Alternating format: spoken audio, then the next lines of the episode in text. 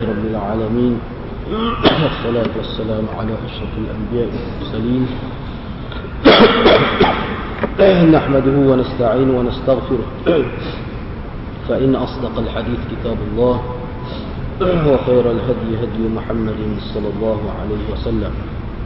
وشر الأمور محدثاتها وكل محدثات بدعة. وكل بدعة ضلالة وكل ضلالة في النار.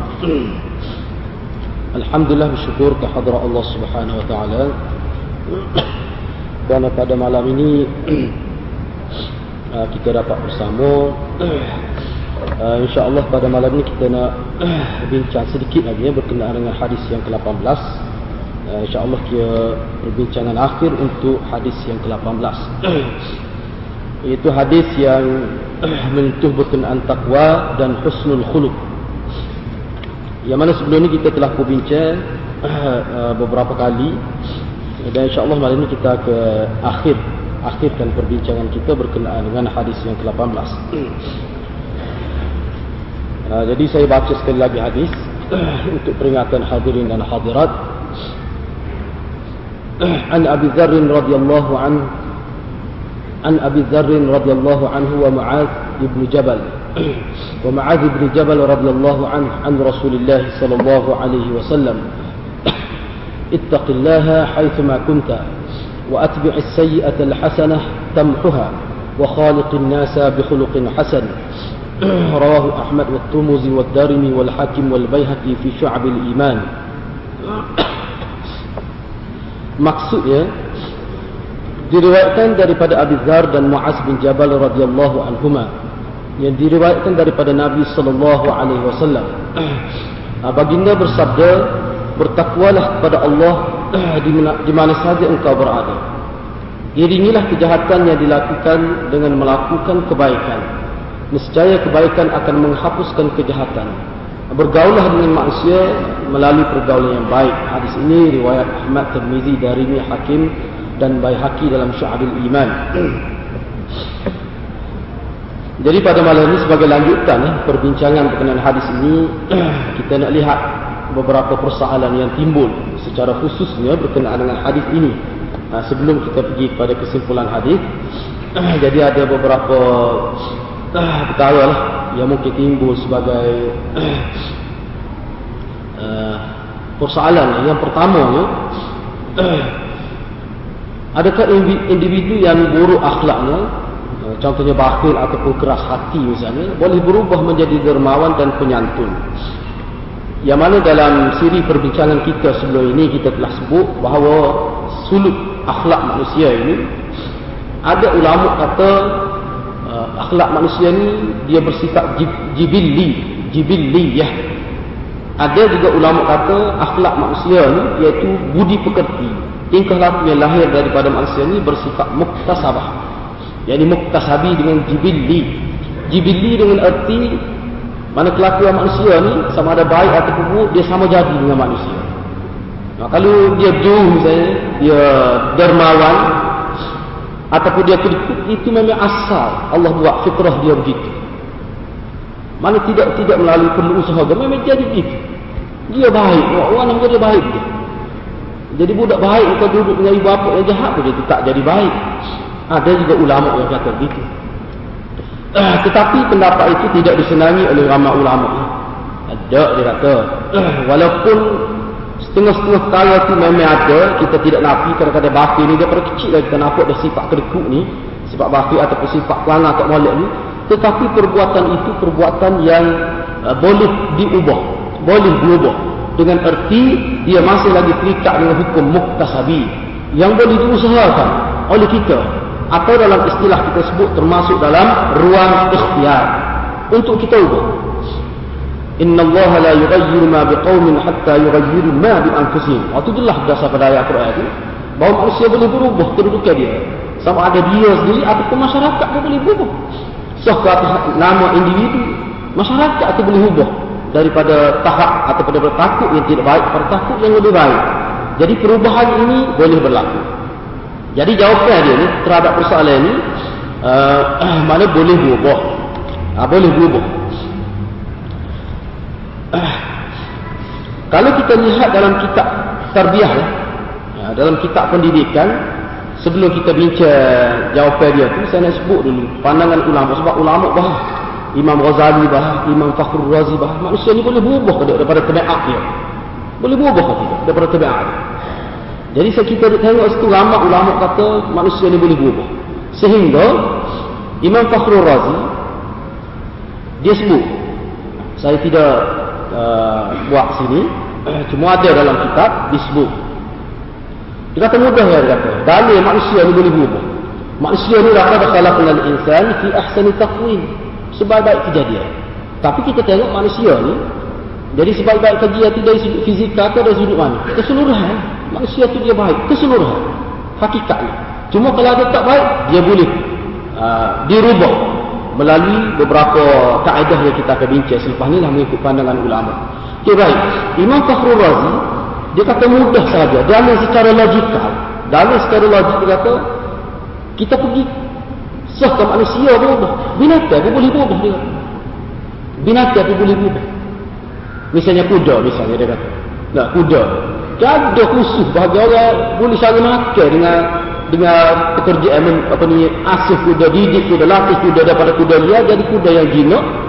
Begitu juga anjing dan sebagainya sehingga boleh digunakan untuk manfaat manusia dengan begitu banyak dalam bak keselamatan dalam bak kita kata nak kesal sesuatu uh, nak jaga tanaman dan sebagainya banyak jadi makhluk pun boleh diubah daripada kedudukan dia apatah lagi manusia jadi Imam Fakhr Razi dia berdalil dengan makhluk hayawan kalau hayawan boleh berubah yang tidak pernah disebut sebagai ahsan takwim apatah lagi manusia memang dia boleh berubah itu soal yang kedua. Kalau kita kata manusia tidak boleh berubah daripada akhlak dia. Katakanlah takdir. Nak orang dia lahir. Dalam keadaan teruk. Lahir dia tu sendiri. Boleh jadi kerana kesilapan mak dengan ayah dia. Maka dia teruk. Katakanlah. Yang udah kita. Kita kata ambil satu contoh. Ah, bercakap. Dengan bahasa kasar kita kata. Nyapu. Pecik kalau dengar tak sakit telinga. Apakah perbuatan dia ni dia akan bawa sampai mati? Ya boleh jadi bawa sampai mati kalau tidak ada usaha ibu bapa dia merubah sikap anak dia tu dia boleh jadi kekal begitu memang boleh anak dia kedekut dia, dia dia tengok daripada kecil lagi anak dia memang jadi kedekut sepuluh hari anak dia tu memang tak suka dia kedekut maknanya dia kena bagi tumpuan dia boleh berubah kalau kita kata tidak boleh berubah apa guna syariat? Apa guna syariat? Apa guna Nabi tekan supaya umat manusia ini berubah daripada minaz zulumati ila nur berubah daripada tahap yang tidak baik pada yang baik? Tidak sekali manusia tetap berubah tiba-tiba agama tekan supaya berubah itu mana taklif bima la yuta itu termasuk dalam membebankan manusia dengan sesuatu yang tidak ada upaya dia untuk untuk buat perubahan. Itu tidak mungkin. Syariat ini dia tidak mungkin membebankan manusia di atas apa yang manusia tidak boleh buat itu termasuk dalam taklif ma la yuta Maknanya membebankan apa yang tidak mampu. Jadi bila syariat suruh berubah, mesti dermawan, mesti baik akhlaknya, bercakap mesti jaga. Dan Nabi tunjuk atas pribadi Nabi dalam konteks sebuah kehidupan, inilah model yang terbaik. Jadi dia nak semua orang ikut dia. Kalau nak selamat, ikut dia. Maknanya kita kalau tak suka dengan Nabi, kita kena ikut suka. Maknanya mesti buat perubahan. Jadi maknanya boleh berubah. Ha, boleh berubah. Ha, sebenarnya boleh berubah. Cuma dia perlu beberapa uh, perkara lah untuk berubah tu. Cuma sini, uh, kalau dalam kitab ni dia kata, untuk menjawab persoalan itu, hadis ini, al-hadis yaduddu ala anna suluka qabilun lit-ta'dil bil akhlaqil hasanah. Wa dia kata hadis ini, hadis 18 kita baca ni, kalau kita terjemah tadi menunjukkan bahawa kelakuan manusia ini qabil lit'adil memang dia ada bakat untuk berubah. Boleh berubah. Tidak dalam bentuk jumuk tidak. Tapi dia boleh berubah. Dan dia boleh bertukar dari akhlak yang baik daripada yang tidak baik. Begitulah sebaliknya daripada yang tidak baik dia boleh tukar jadi baik dia boleh tukar jadi baik ha, sifat kita sifat kita ni dia boleh jadi syaitan dia boleh jadi syaitaniyah dia boleh jadi malakiyah Ha, dia boleh jadi kau tak kena raya. Dalam hadis Nabi bersebut kullu mauludin yulad 'ala al-fitrah fa abawahu ma yumajjisani aw yunassirani aw yuhawidani. Mana anak yang lahir dia tak ada fitrah. Ibu bapa lah sebenarnya yang mencorokkan anak itu dan nak, nak jadi hidup macam mana? Hidup gaya Yahudi ke, gaya Nasara ke, gaya Majusi ke, atas pendidikan, asuhan, terbiah. Bagaimana ibu bapa hidup, begitulah corok anak dia. Jadi perkara itu jelas. Memang tidak dinafikan. Cuma saya nak sebut sini, saya tengok dalam risalah. Ini penulis baru, nama dia Ahmad. Ahmad Rajih. Ini penulis baru. dalam risalah dia. Dia kata, manusia tu boleh berubah dan banyak sebab dia kata. Ni saya terjemahlah dia asal dari bahasa Arab kan? kita nak, nak jimat rasa dia kata aktiviti yang lahir dari seseorang itu dia sebenarnya dia berubah berdasarkan kepada persekitarannya. Dia ni ahli psikologi.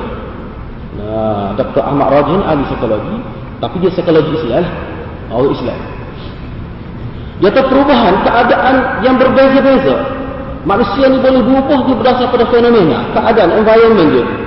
Dan keadaan yang berbeza-beza yang melingkungi dia. Misalnya dia kata. Misalnya, kebuntuan hidup yang berjaya diselesaikan oleh seseorang. Misalnya dia pernah menghadapi keadaan hidup yang buntu, dia teruklah. Tiba-tiba dia berusaha, dia menyelesaikan masalah itu.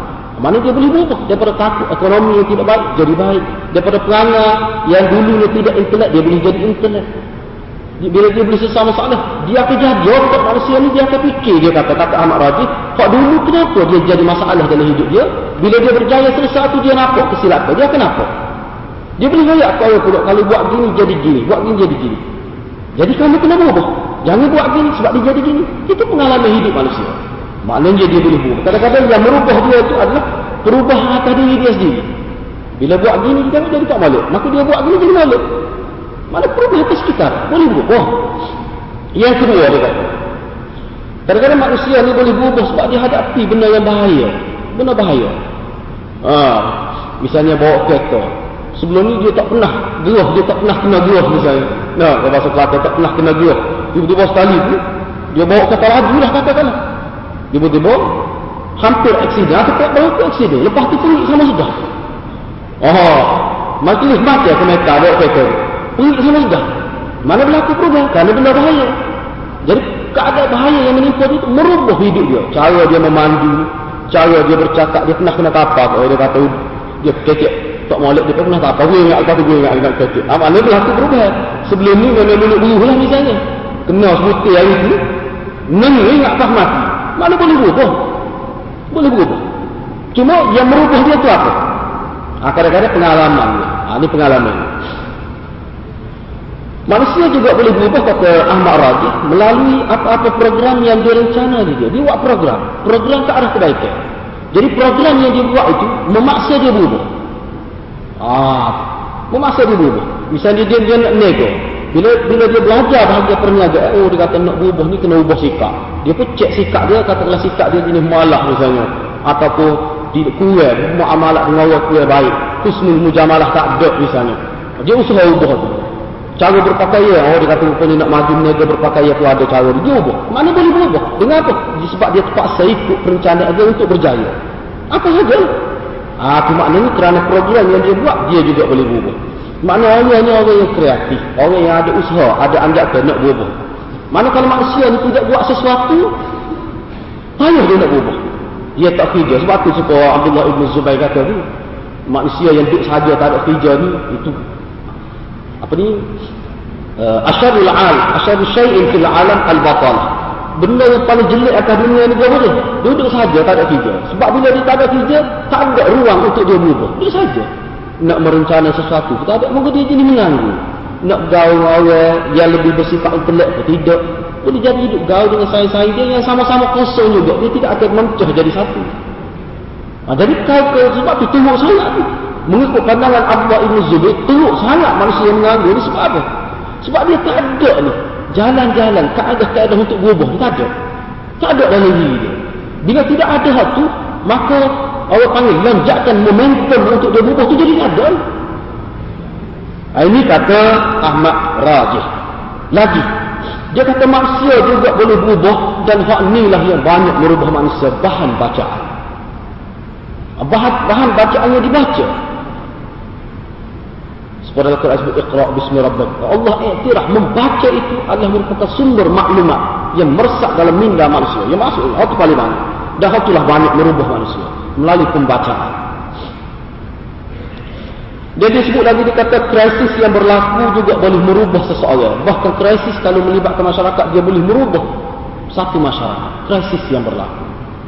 Jadi maknanya perubahan-perubahan itu yang yang menjadi ejen merubah diri seseorang ubah masyarakat itu banyaklah yang menjadi ejen perubahan. Kalau kita perhati dalam hadis Nabi sallallahu alaihi wasallam Nabi sebut misalnya dan sebelum ni saya pernah sebut misalnya Nabi kata ini contoh Nabi sebut. Sebenarnya hak ulama tersebut dalam kitab itu sebenarnya dia merupakan adaptasi pada pemahaman dia terhadap hadis-hadis Nabi dan Al-Quran. Misalnya Nabi sebut Ringkas saja ad-dar banyak al-jar qabla ad-dar. Kamu nak buat rumah kamu kena tengok jiran dulu. Sebab apa? Man ahli psikologi memahami Nabi bercakap dari sudut psikologi. Bila kita nak buat rumah kita kena tengok jiran dulu. Jangan tengok di segi strategi tepat tu gini tepi tembok dan sebagainya itu tak apa boleh tengok tapi jiran itu yang utama. Sebab apa? Sebab jiran di sekitar kita ni yang membentuk suasana hidup kita ni itulah yang banyak mempengaruhi kita. Kalau kita gagal cari tempat yang baik, anak kita terdedah kepada pelbagai budaya-budaya yang negatif. Mana kalau kita jenis tak anak oleh sakit kepala, pening kita. Eh, mulih-mulihlah kita jaga tahu rumah kita tetapi sayang-sayang dia Ha, jenis keluarga tak semaya lah pada sekitar kita. Jenis kuat macam teruk lah. Dan saya ada pengalaman duduk dari suasana itu. Tak boleh duduk. Dah tiga bulan. Lari. Tak boleh duduk. Teruk. Sehingga habis kita rumah saya pernah ada pengalaman sekali. Misal uh, dia kata jauh betul lah Nabi kata. Kita tak ada pilihan. Oh, duduk situ. Tak semaya ni habis. Hak budak. Sembilan tahun, tahun tak sekolah. Apa kelewat kau situ. Hak tak pergi semaya jemaah. Kata? Sekeliru tak pergi semaya jemaah. Oh, kata teruk sangat. Oh, jadi lepas tu kita pun berapak dengan orang kapur. Orang kapur kata, Allah Ustaz. Kau tu, kau satu stopok tu Ustaz. Memang kau syaitan. Saya kata, apa? Dia kata, Ustaz tak perhati ke?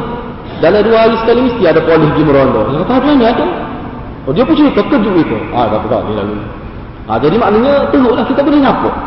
Ah, jadi kesilapan itu maknanya menjadi sepadan pada kita lah. Kena beringat. Jadi Nabi sebut gitu sebab apa rasa berubah itu berubah. Mana anak kita tu boleh jadi berubah. Dia sayang anak kau tu. Oh, kalau kecek misalnya. Ah, sebagai contoh, nak ayat ni. No. Ini pengalaman. Ayat pergi, pergi. Ayat pergi, kena tu Misalnya pagi-pagi. Kalau kita dengar menjiran ya. Allah kata pagi. Cuma macam dia kata anak dia. Lama ke sekolah. Oh kita nak sebut atas masjid untuk drama. Hati nak air. Bukan kata jaya kan. Nak air. Oh kata regak lagi ni. Patutlah nanti kata ajar ke belajar ni. Patut kalau anak kita dengar. Tidak akan jadi pelik-pelik. Kecil. Ha, jadi kalau itu kita kena bagi perhatian. Jadi apa yang saya sebut tu dalam proses nak husnul khuluq. Husnul khuluq ni bukan bermakna kita ajar saja tapi kita melihat suasana tempat kita didik anak kita itu perkara yang lebih penting kadang-kadang dia kadang-kadang kalau kita sebut itu tidak kesal lah hak dia tengok kadang-kadang lebih kesal lagi hak dia ikut cukup lebih kesal lagi. Hak dia bergaul tiap-tiap hari tiap-tiap hari dengan persekitaran dengan anak jiran dan sebagainya. Itu kadang-kadang lebih membentuk pribadi dia.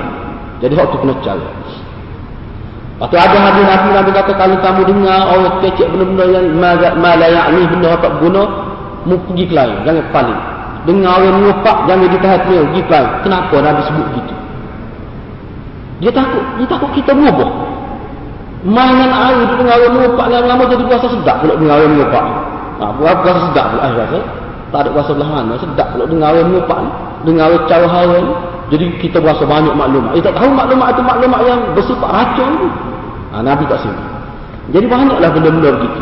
Yang perlu kita faham lah atas rasa hadis Nabi, pengalaman ulama-ulama dan sebagainya. Ha, jadi persoalan persoalan yang uh, yang timbul adakah manusia boleh berubah dari segi akhlak yang tidak baik kepada akhlak yang baik? Mana boleh berubah? Cuma perubahan itu nak buat macam mana? Ha, itu kena jaga beberapa perkara tadi lah.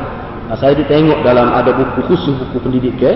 Yusti Al-Madinah dia tebal juga lah buku dia khusus. Uh, bak tarbiyah. Ha, dia sebut lagu panjang dia bah. Jadi kita tak ada nak sebut itu. Cuma saya nak sebut ni kata benda yang mula-mula sekali adalah pendidikan. Ha, pendidikan dan tarbiyah. Sehingga dia buat beberapa muka surat. Dia bahas apa beza ta'lim dengan takdim. Apa beza kita ajar dalam untuk mengajar dengan mendidik dia. Itu dua perkara yang tidak sama. Tapi dia kena berjalan serentak. Ha, jadi melalui waktu ajar sebut dia. Wayak gini-gini pun tak molek kalau tengok dalam TV. Walaupun tengok dalam TV, tak boleh lagu ni ni. Ha, kakak tak boleh lagu ni, ni tak baik. Jadi kita bagi nilai kepada anak kita. Kita nak bermusuh dengan TV, nak tahu dalam sungai TV. Tak boleh. Eh, ada yang tahu dari sungai TV. Tahu sungai? Bunyi tahu dari sungai. Ibu, saya saya duduk situ. Memang tahu sungai. Tak ada kesal juga. Teruk juga anak dia kita tengok. Ada setengah tu, Tanya dia ada yang dia tengok TV. Tanya dia tak nak dia mana. Dia hadap dia ni, dia buku, dia ikat dengan kain ilmu. Ada juga. Apa nak lagu mana? Maksudnya mana? Tapi saya tengok-tengok, saya ada baca satu risalah. Dr. Yusuf Al-Qardawi. Dia bahas tentang TV. Rupanya TV ini masalah dunia, bukan masalah pak kita saja. Buat lagu mana? Yusuf Qaddawi kata bagi pandangan dia. Ha, selaku eh, ahli akademik bagi pandangan dia. TV ini memang banyak benda tak wala. Tapi banyak juga benda wala. Bagi dia, dalam konteks pendidikan kanak-kanak, kalau kita tutup tu ruang untuk anak tengok TV, bagi dia, dia nampak jadi tak wala. Itu pandangan dia. Kita terima tak terima, itu suku kira. Cuma dia kata bila ada TV, memerlukan mana kita ni perlu banyak masa lah untuk didik anak-anak. Misalnya kalau kita tengok TV sekali dengan anak dia kata kita rayak lagi ni tak boleh ha, tutup aurat ni tak boleh kita sebut bagi nilai kepada dia. Bagi nilai. Nilai itu nak masuk dari jiwa dia dia faham nilai kita suruh pada Allah SWT kalau dia tak tengok benda tak boleh dari TV dia akan tengok juga di luar. Dia akan tengok juga. Jadi di sini yang pentingnya bagi nilai kepada anak bagi kiam kepada anak kena rayak dia ni tak molek tak usah tengok lah gini gini gini. Kita sebut dia. Jadi maknanya kita mengajar dia secara tidak formal. Ah tu besok kata ah tu. Kau tidak nak jadi anak dia beli cicak dua je kedah. No dia beli cicak tiga je kedah. Dia waktu cicak dia tengok cerita kedah. Jadi lepas tu lepas tu dia pergi sekolah. Ah, ni semua ni disebut dari saya. Dia pergi sekolah, semua orang bercakap kita siara TV. Hak budak-budak kecil ni. Tetapi dia tak tahu satu. Yang kedua, kesal psikologi dalam jiwa dia. Itu tinjauan dari sudut psikologi. Yusuf Qadawi ini ditulis buku khususnya ilmu nafs fil Quran. Ilmu psikologi mengikut neraca Quran, mengikut perspektif Quran. Ha, mana dia bercakap tu dia ada authority, dia bercakap dari bidang. Kerana bidang dia. Dia ada khusus buku tu bakal ilmu nafs fil Quran. Ilmu jiwa mengikut neraca Al-Quran.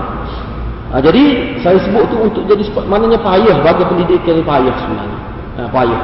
Ha, sebab itulah dia kena sentiasa berdoa kepada Allah Subhanahu Wa Taala. Ah, persoalan yang kedua. Mungkin timbul juga persoalan yang kedua. Adakah satu hasanah akan menghapuskan satu kejahatan sahaja? Nah, sebab dalam hadis yang kita baca ni, wa atbi'il wa atbi'il hasan wa atbi'is sayyi'ata al hasanah. Bila kita buat kejahatan, kita iringi buat kebaikan. Ah, tambuha Nabi kata. Kejahatan yang kita buat itu bila kita buat kebaikan, dia boleh menghapuskan kejahatan itu. Jadi persoalan timbulnya, apakah kebaikan itu, satu kebaikan, apakah satu kebaikan, satu hasanah itu, dia hanya menghapuskan satu kejahatan saja? Kita lagu mana? Lagu mana? Dia ha, kita kata zahir hadis kembali kalau kita tengok zahir hadis ni gitu. Memang gitu. So kesalahan buat so kebaikan jadi hilang satu ke, ke, kesalahan. Bila buat satu kebaikan zahirnya begitu. Tetapi wassahih amsalha kama fil Quran was sunnah wa alayhi fal hasanatu tamhu عشر سيئات tetapi yang betul berasa pada Quran dan hadis satu kebaikan yang dilakukan itu dia diberi dia seperti sepuluh seumpama. Buat satu kebaikan tapi dia boleh. Allah kira sebagai sepuluh kebaikan. Satu kebaikan buat. Tetapi nilai di sisi Allah dasar pada hadis dia seperti sepuluh kebaikan. Berdasarkan kepada hadis lain, hak sebut seperti tadi, satu kebaikan kita buat, Allah beri sepuluh kebaikan, maka satu kebaikan yang kita buat sebenarnya upaya dia dia boleh menghapuskan sepuluh kejahatan. Ha, misalnya ini saya petik dalam beberapa hadis. Ha, misalnya sebagai contoh, ha, misalnya dalam riwayat dalam Sahih Tirmizi, ha, dalam Sahih Tirmizi ada banyak hadis, banyak hadis. Ini saya umari dua hadis saja. Yang pertamanya ialah uh, dalam sahih Tirmizi ada sebut misalnya sebagai contoh. Man qara'a harfan min kitabillah falahu bi kulli harfin hasanah wal hasanatu asharatu amsalha Nabi kata sesiapa yang baca Quran yang baca satu huruf daripada kitab Allah maka setiap huruf yang dia baca dia dapat satu hasanah satu kebaikan. Dan satu hasanah yang dia dapat itu Allah ganda jadi sepuluh hasanah ha, itu so. jadi hadis umpama ini cukup banyak. Cukup banyak hadis umpama ini yang kedua ini riwayat Abi Hurairah. Abi Hurairah kata Nabi ada bersabda kullu amal kullu amal ibn adam lahu yudha'afu al-hasanatu asharata amsalha ila sab'i mi'ati dhi'fin Nabi kata setiap amalan anak ada atau digandakan satu kebaikan dia buat atau digandakan jadi sepuluh kebaikan seumpama yang dia dapat. So diganda jadi sepuluh. Dan gandaan ini meningkat dari masa ke masa berdasar pada keimanan dia sampai jadi tujuh ratus kali ganda. Jadi ulama berdasarkan hadis-hadis seumpama ini ulama kata untuk kita faham dalam persoalan tadi Apakah satu kebaikan menghapuskan satu kejahatan? Tidak. Satu kebaikan kita buat, dia menghapuskan sepuluh kebaikan. Sebab satu kebaikan kita buat, rahmat Allah beri kita sepuluh kebaikan. Jadi sepuluh kebaikan, dia akan menghapuskan sepuluh kejahatan. Ini rahmat Allah subhanahu wa ta'ala. Persoalan yang ketiga. Sebab hal ini, tajuk ini tajuk berkembang. Bertakwa kepada Allah dan husnul khulud. Bertakwa dan baik budi pekerti. Jadi, kalau kita tengok dalam hadis dalam Quran dia ada ittaqullah ittaqun nar ittaqu yauman. Takutlah pada hari itu hari gini gini gini sebut dalam hadis misalnya. Apakah maksudnya apakah maksud yang disebut oleh nabi takutlah pada Allah? Dalam Quran disebut ittaqullah haqqa tuqatih wa la tamutunna illa wa antum muslimun. Ittaqun nar allati waquduha an-nas dan sebagainya. Ittaqu yauman turja'una fi misalnya. Apa makna? Apa makna jadi maknanya ulama memberi jawapan bila kata takutlah kepada Allah maksudnya situ dia hazah mudah. Maksud ittaqullah ittaqu azab Allah. Nah, dia azab mudah kalau orang ngaji Arab tak dia tahu lah tu mana azab mudah. Kekalnya mudah pun ilaih. Apa makna takut pada Allah? Takut pada azab Allah. Takut pada kemurkaan Allah. Takut pada uh, azab hari kiamat. Takut pada neraka. Itu memang azab tu. Itu maksud takut pada Allah.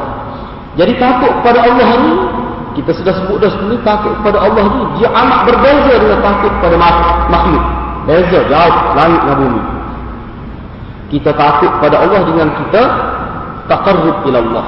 Misalnya dalam hadis Nabi sebut, Nabi kata, Qaribu wa saddidu. Qaribu wa saddidu. Ini Nabi bahas dalam bak takwa. Nabi bahas dalam bab takwa tapi Nabi kata qaribu yakni hampir telah diri kami pada Allah dengan melakukan ibadah. Itu tanda orang takut pada Allah. Kita takut pada manusia, kita takut pada harimau, kita lari. Takut pada manusia, manusia jahat. Allah jahat. Kita kalau boleh mana bisnis kalau tahu dia lalu jalan, kita lalu jalan lari. Pasti Nabi suruh lari. Jangan bersalah dengan orang jahat. Kerana takut. Sama ada takut dia aniaya kita atau takut kita ini terbawa-bawa dengan perangai dia. Tetapi takut pada Allah, Nabi kata, Qaribu wasaddidu. Hampir telah diri kamu kepada Allah. Dan luruskanlah ibadat kamu. Istiqamah.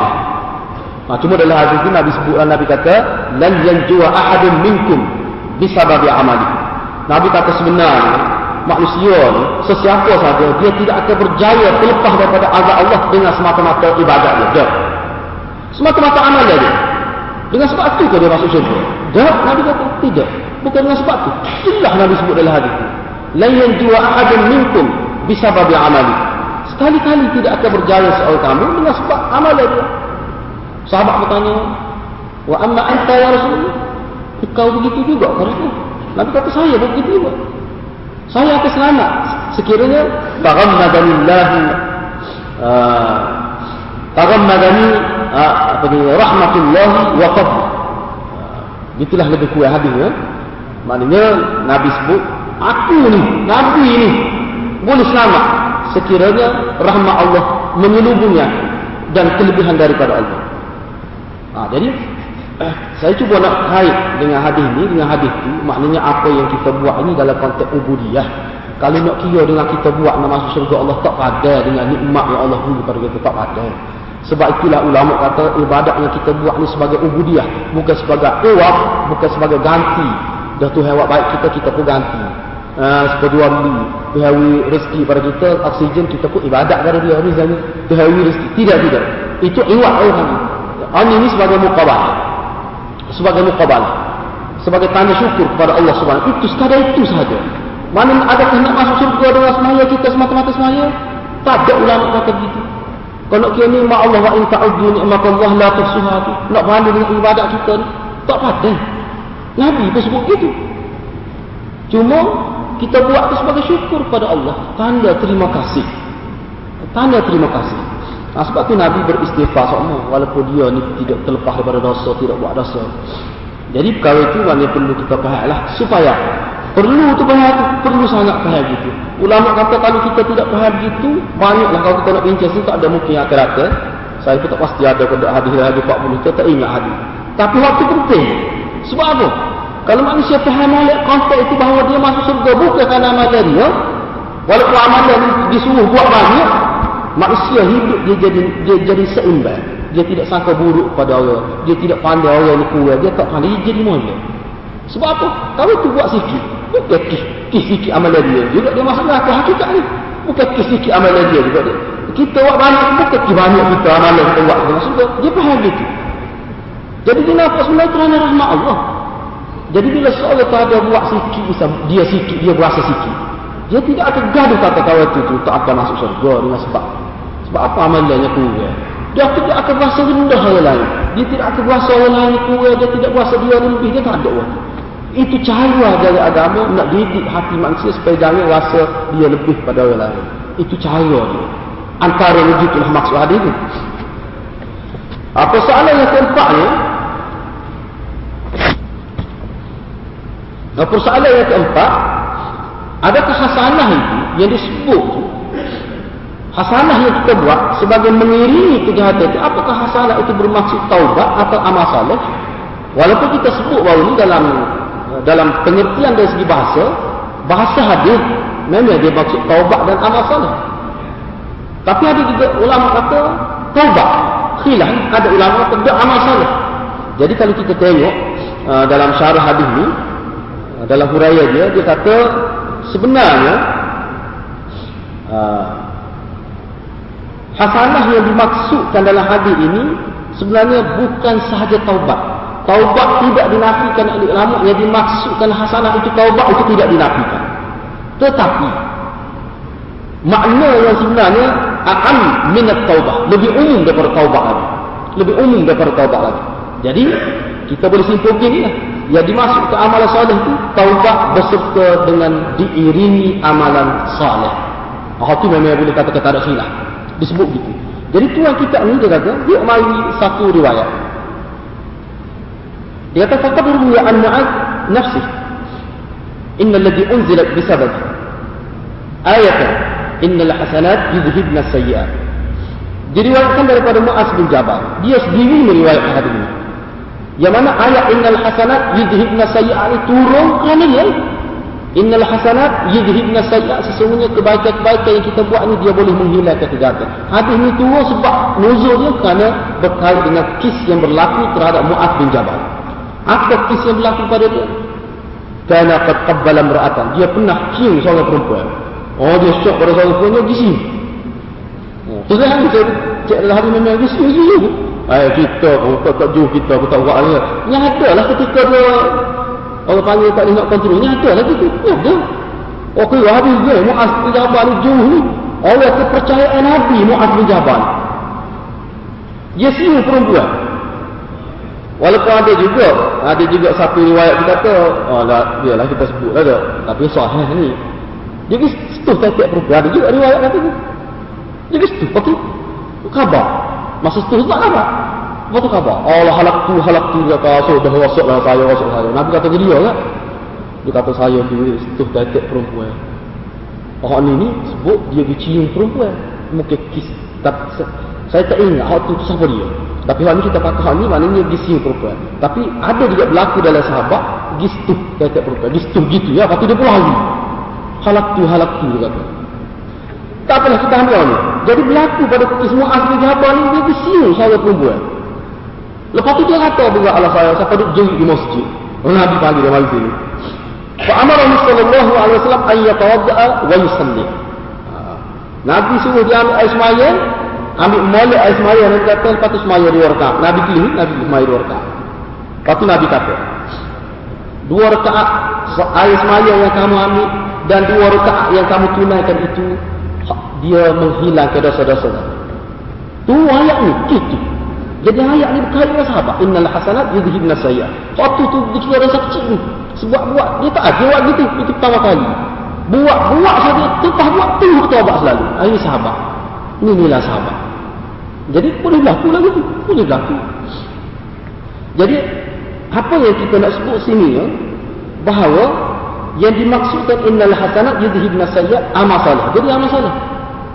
Apa ni bertaubat dan melakukan kebaikan.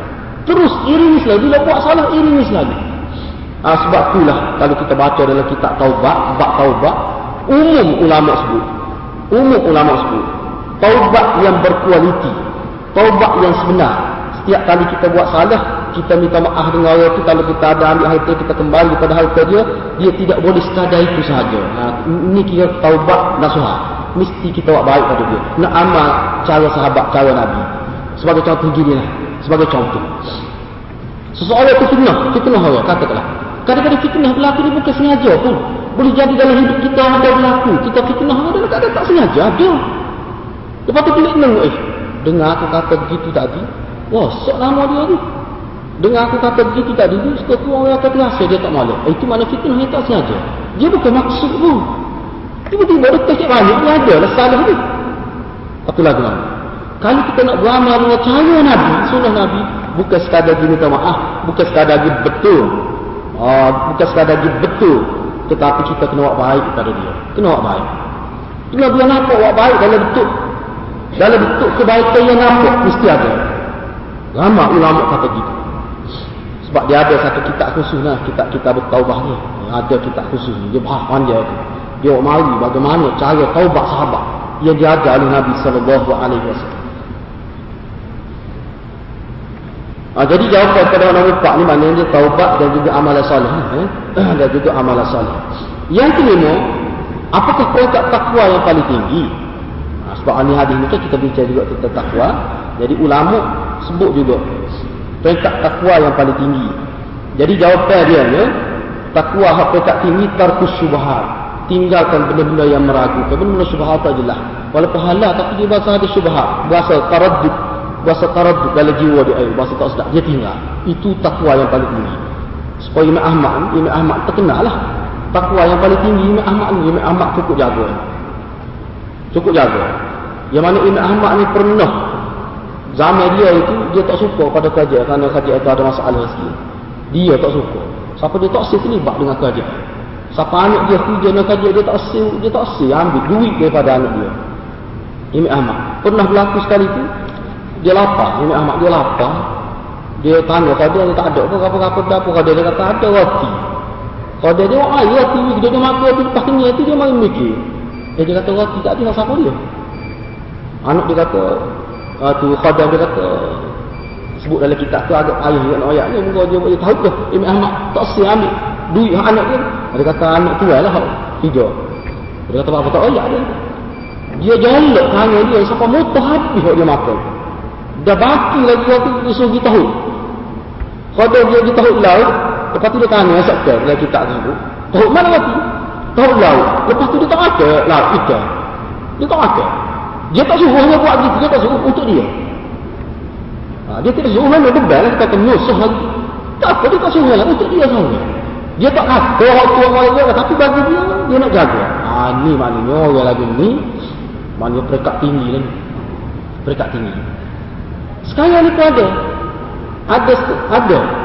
Dia tengah hidup lagi. Mana Musa dia tak suruh dia gitu. Dia tak makan binatang sebelah kecuali dia tahu siapa semula. Jadi kalau dia pergi mana-mana tak akan makan kecuali dia tahu orang semula. Kalau orang dia takut orang semula tak tak semaya. Ada je hari.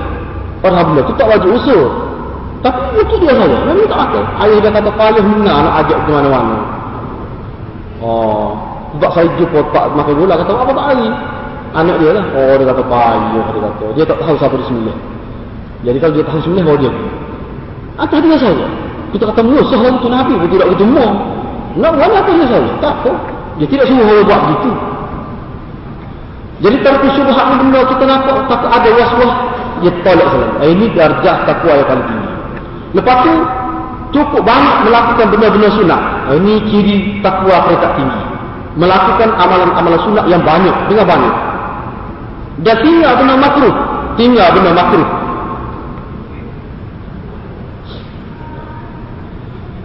Banyak buat benda-benda wajib dia tinggal. Benda haram dia tahu langsung. Benda sunat dia buat. Benda makruh dia tahu buat. Ini ciri-ciri orang yang ada takwa peringkat tinggi. Ha, ciri orang yang ada takwa peringkat tinggi.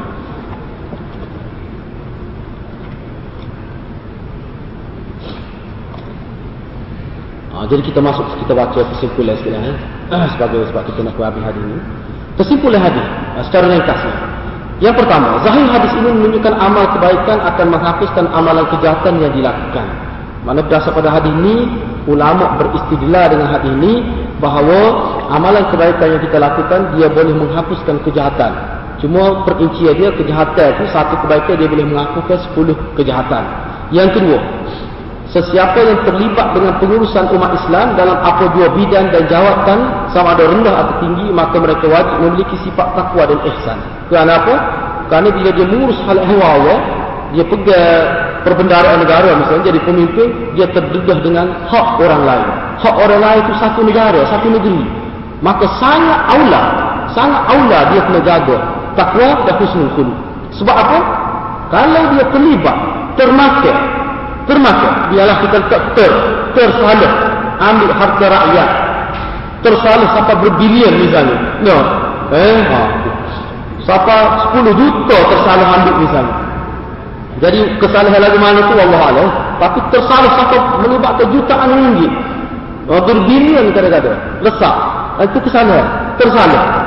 Maka kesal dia sangat berat. Sebab apa? Itu bukan harta saya. Harta lama. Yang kedua, yang ketiga, disyariatkan atas pelaku dosa agar segera bertaubat. Jangan melengahkannya. Bahkan bertaubat surah taubah adalah wajib. Semua ulama kata begitu. Wajib bertaubat dengan kadar yang segera. Wajib. Yang keempat wajib menilai diri, yakni muhasabatun nafs. Ianya merupakan satu tindakan yang agung dan tersenarai dalam kedudukan tinggi dalam takwa dan husnul khuluq. Muhasabah. Muhasabah ni perlu.